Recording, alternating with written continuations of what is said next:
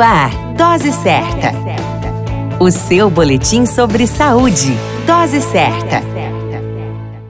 Olá, eu sou Júlio Cazé, médico de família e comunidade. Esse é o Dose Certa, seu boletim diário de notícias. E o tema de hoje é mitos e verdade na saúde das crianças. Beterraba in natura ou em suco combate a anemia? Isso é um mito.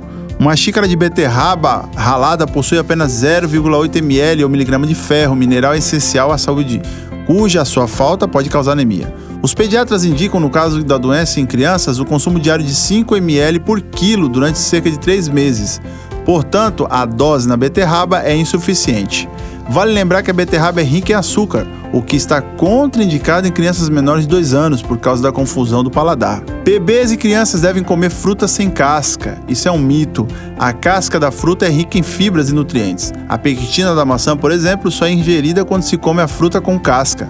Mas atenção, toda a fruta deve ser muito bem lavada antes do seu consumo, principalmente na infância. É importante evitar adoecimento nas crianças.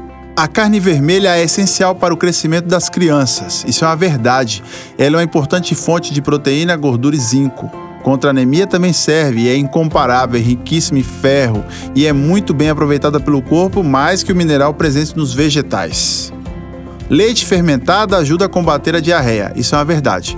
Os famosos lactobacilos presentes nos leites fermentados competem com as bactérias nocivas no organismo, modificando e colonizando a flora intestinal com germes benéficos. A dica principal é: cuide bem da saúde do seu filho e procure sempre orientação médica.